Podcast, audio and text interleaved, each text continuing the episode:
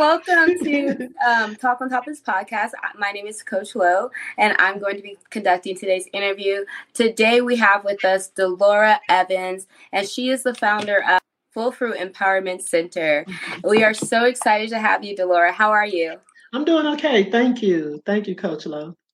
That's wonderful. so, I'm so excited to hear all about Full Fruit Empowerment Center and what it is that you do. So, Delora, tell me what inspired you to start Full Fruit Empowerment Center? Well, um, really practicality. Like I, I've been in the field of counseling and therapy uh, since 2001, and um, I just did the natural progression of what, like down here in Texas, I started out uh, trying to get a drug counselor certification because that was the quickest thing to get. I was 35 years old. I originally had a, uh, a MA, medical assistant certification. I was working in front offices of hospitals, and and I never could. I was always struggling money wise, even with mm-hmm. family help. And so when someone told me about those. Um, that certification to be a drug counselor.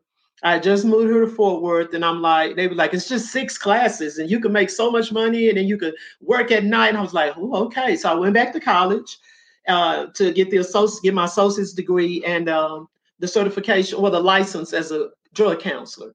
And lo and behold, I realized since I was 35, I realized that I, I I'm a natural student. Like when I was in high school, I didn't like school. But uh, when I got back in college, I realized that it really wasn't hard for me. The hardest thing was getting to the school most times. Uh, so I began to study, make A's, get scholarships. I, I sailed through that program. I became, you know, I got the, um, the, I took the classes to become a counselor. And for me, it was more finances and practicality. And it was just practice. I mean, it was suggested, it sounded easy. It wasn't that I was saying, oh, I'm just a helper and I just want to help the world. It, that wasn't it. so maybe some other counselors and therapists, you know, that's their backstory. It's not mine. But what I've come to understand now, because hindsight is the only vision that's 2020, is that mm-hmm. I'm to the field because I, it's there's a difference between an occupation and a vocation. Mm. And a mm. vocation is an occupation that you're especially suited for. Okay. I'm especially suited for this. So it's it's become a vocation, and it, I was led into it by the power that guides me, but I didn't know it at the time. Like I know it mm-hmm. now. So uh, it was really practical. So how did you come to discovering that you were led to being? When a- I tried to leave, I've tried to leave numerous times. And when I go back, it's like it's really not hard. It's not hard for me to like I like studying, so you have to keep up your like I have uh two licenses and like two or three certifications like every two years you have to you you're study especially as a therapist because we're it's all type of things that that's always coming up new. You want to stay and then it's so competitive. It's so many therapists and counselors. So i'm always studying and taking uh, what we call uh, continuing education units we call them ceus I'm, I'm always doing that for the licensure to recertify. And I'm always studying and reading and reading the psychology journals, reading. And so I actually like doing that. So it's not hard. And then I've set up skills to where it's really like if I do a session, it's not hard to put the note and they pay you when you do a note. Okay. They pay you. You can say you're great, but your note proves it. If you don't document it, it didn't happen. So I, I, have different things that I've set up, and that's why I train counselors now. I'm also my site is also a clinical training institute where I can train new counselors into the field. I'm a licensed professional counselor supervisor, wow. so I can share what has helped me. Uh, you know, my gains, my my losses, my trial and error, and everything that has turned me into who I am now. And that now I'm not trying to leave. Like this is what I'll re- probably retire doing. So wow, I like that. So, what is your story a little bit? Would you like to share with the audience a little bit about your background? Yeah, my background is um, I come from Dallas, Texas. I was raised in an area called Oak Cliff. I was raised by a single mom. Um, my mom was 15 years old when she had me. And uh, we were in Lubbock, Texas then. And she was in a staunch church family. And so uh, once she started growing up and wanting to, you know, do her own thing and be here and there, my grandparents wouldn't allow her to take me with them. Mm. And so she mm. she left me there with them for the first right at nine years of my life. And then she came and got me because she had gotten married and her her husband was from Dallas. So we ended up in Dallas. And uh, just, you know, just a the you know regular childhood of a black inner city child you know what we call whoopings was actually abuse and yeah. had uh, had cps been called no ch- everyone in the whole apartment complex would have been removed but right. you know we didn't know that at the time you know uh, so i always look at it oh she's my mom so um, growing up in the you know in oak cliff i began to experiment with drugs and alcohol. And when i say experiment that's exactly what it was. Like you smoke a little weed you drink a little drink, like we, we partied. Uh, this is the 80s so it was about partying and having fun dancing and that's what it was about. And so uh, when i turned 20 years old freebase was introduced. And just like any other drug i didn't we didn't think nothing of it. I mean it's like anything else that's new no one knew of exactly that it was an epidemic, that it was strategically placed. You know, they have that show Snowfall right now. One of my sons asked me, Does that bother you? Because I watched it and he, he asked me, Does that bother me to watch people simulating like they're getting high? I'm like, That don't bother me. What what hurts is that they did this stuff to us and they're now capitalizing off of it. That they actually funded a whole war you know, and now, you know, it's part of uh, a, a, streaming. It's like, but it was our lives. Like right. we were devastated, and then we were marginalized and criminalized and demonized. Mm-hmm. But then the mm-hmm. opiate crisis come, and it's a medical. So all of this, and uh, even being in this field, you know, I had to go and I talk to my therapist and other professionals about because um, I'm far past an addiction, but I, I'm not far past the memories mm-hmm. and I'm not far mm-hmm. past, you know, the day what happened because I didn't raise my sons. Mm-hmm. You know, I was 20 mm-hmm. years old, I was a baby. And so, like I said, uh, and so that, but now, and even with that, based on the first question you asked me, even with that, I still didn't say, I, I thought about being a drug counselor because I was now clean in recovery or whatever, but that wasn't you know, I, I, still wasn't saying I just want to help people get off drugs because I wasn't saying any of that. It was about me taking care of my children. Mm-hmm. And and they say you can make better money doing this. So like I said, I was led and I was guided by the power that I believe in to place me right where I needed to be, where I don't work hard. I do exactly what I love doing. I get to share who I am and I make money with it. So I love that. That is awesome. So you did that with have you went to school and raised children? Well, I can't. When I moved to Fort Worth, and I moved to Fort Worth from Dallas uh, to go into a treatment center because all the while of the '90s, I had kind of ran through and ran in and out of programs, and that some of them had the policies that you couldn't come back. And so I was in treatment in Dallas, a women and children mm-hmm. program, and my daughter, she's 27 now. She was six. Okay. And so the 60 days was up, and the counselor I had told me, well, we can't find anywhere for you to go. You know, I couldn't go to my family. I don't have that kind of family. I wasn't, you know, I, I don't have that family where you come stay with me and stuff like that. And uh, so she found a spot at this place here in Fort Worth.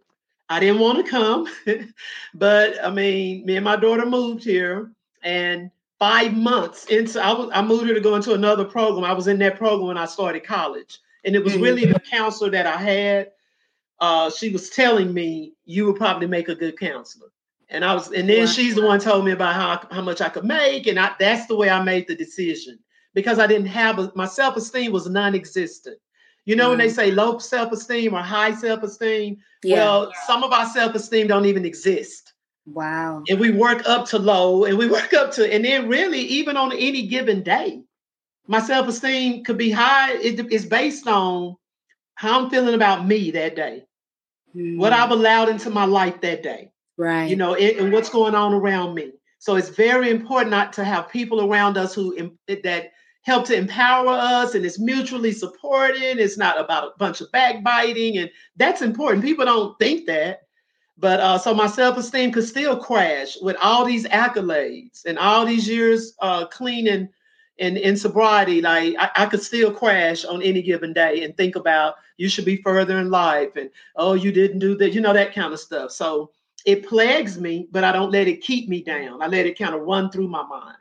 So, but yes, I did. Back to your original question, I raised uh my daughter was six when I started college, and we did this, the things that people do. I was on housing, I was on the county aid, I drove a cash car. Like, like the first car I had was five hundred dollars. I spent five hundred dollars on that car and spent five thousand dollars trying to keep it running. You see what I'm saying? Now I go to the dealership.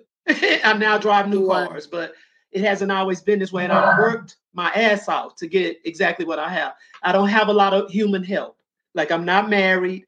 I don't like my mom and my dad. My dad died. My mom isn't that type of a mother. And so um, mm. I say, like David said in Psalms, had it not been for the Lord on my side, and that's the power that I believe in that that helps me. So, yeah. Wow, what a story! It sounds like you know you had to find a place to live, and you were doing uh, building your career at the same time. Where did you find the strength to do that? I said, I, we had when I was growing up in church, there was a song by Mahalia Jackson. She say, "My soul look back and wonder how I got over." That's what I do. I'm like, how was I doing? Because I was, and when I was in yeah. and I got my bachelor's degree in Denton. I went to the university, so I drove. I would get off work, I would drive to like, and then my daughter, like, I mean, I do. I sat back and I'm like, and then I was very active in a 12 step program. Like I went through a 12 step program, mm. so I was sponsoring people. I was speaking here and there about my recovery journey. I was doing all of that. So it was, you know, it was a it was a strength that was not my own. Mm. And I never forget where my real strength lies. My real strength does not lie. It lies in in something that's really intangible and it's indescribable. A person have to know it for themselves. Mm. How did you get to know that that power? How did you get to know? Uh, mm-hmm. People would tell me um, I said, I, we had when I was growing up in church, there was a song by Mahalia Jackson. She say, "My soul look back and wonder how I got over."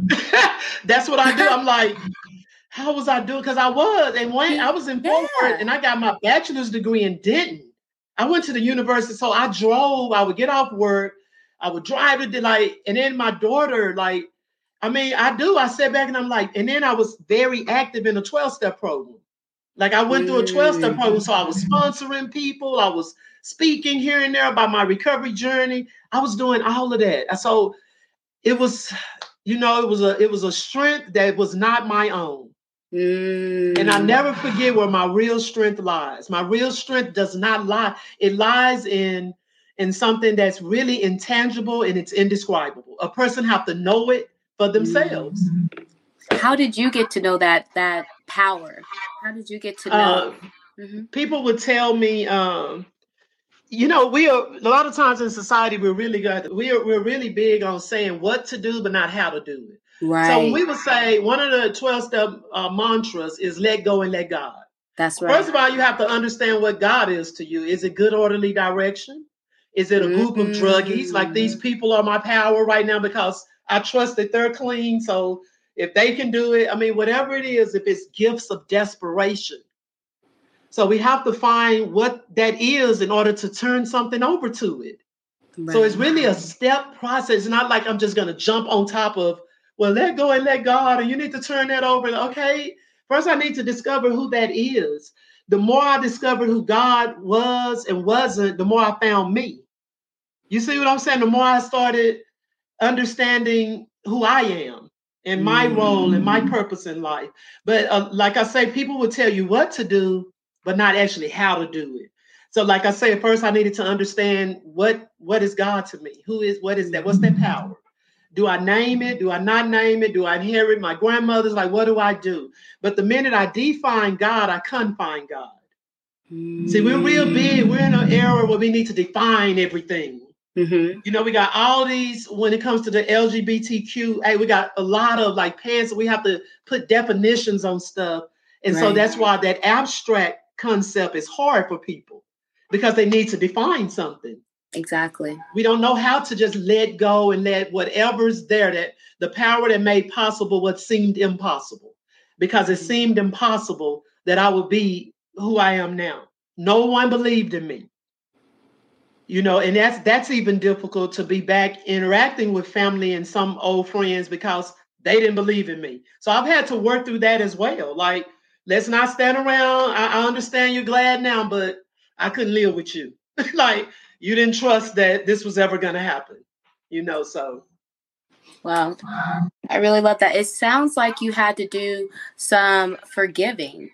Yeah. You know, it sounds like you had to do some work there. What yeah. was that like? What was that work like for you? Could you tell the well, audience? First, I had to forgive myself. Mm. I had to find, I had to find, I had to let me off the hook.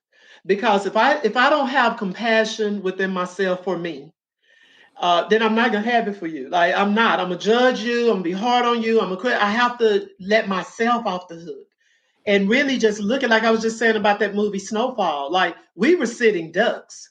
Mm-hmm. You you you you you said social and economic systems of structural racism. We are under like nine layers of structural racism. You know, it's, it's and so we're trying to manage that, and then you throw some drugs in there, which is the only thing besides having sex and having more babies Wow. That, that there's no programs in the community. So it's like it was thrown in there. So I had to really take all that information and start giving myself a break. Like you really, what what you were doing the best you could with what you had. That's right. Okay, so now that I have more and I and I know more, I do better. I do better by me, I do better by other people. So yeah, I had to forgive myself. I have to have some self acceptance, some compassion toward myself. I have to not be so hard on myself. And then that way I can internalize it and therefore it can, it can come from within, but it can show up without. Wow. With other people. So I love that. I love that, Delora. Thank you yeah. so much for your time and your energy. Thank you for your yeah. transparency and sharing with the audience about your story and what it is that you do at Full Fruit Empowerment Center. Yeah. Yes. Um, be- before we before you go, I'd love for you to just shout out your tag or okay. how can my viewers or the viewers reach you? Okay. Well, um, the Full Fruit Empowerment Center is my therapy practice and a counseling agency. I've just become uh, certified and licensed through the state of Texas to provide uh, especially drug treatment, but I have a private practice on the side. You can reach me at 682-557-4695. I'm Delora Evans on Facebook or the Full Fruit Empowerment Center. My IG is therapy at the Full Fruit. And so uh, also my uh, I'm a life strategist and I go under mm-hmm. Hood Girl Gone Good. So that's uh, Jasmine Smith and I. I'm give a little shout out. Uh, my social media manager. We're working on because I'm really an around the way girl. Like LL Cool J says, standing on the bus stop, sucking on a lollipop. I'm very. Everyone can't go out to the suburbs, and someone has to be where where we're needed. And so, Hood Girl Gone Good and Life Strategist has more of a laid back uh, we have packages for the, I can't say life coach because I'm not going to pay for another certification. I have enough. So it's a life strategy qualified, bona fide life strategist, so I can help you. So That's please right. reach out. Yes. Wonderful. So you guys heard it. You know where to reach Delora. Thank you all for viewing this today's episode and talk on topics. All right.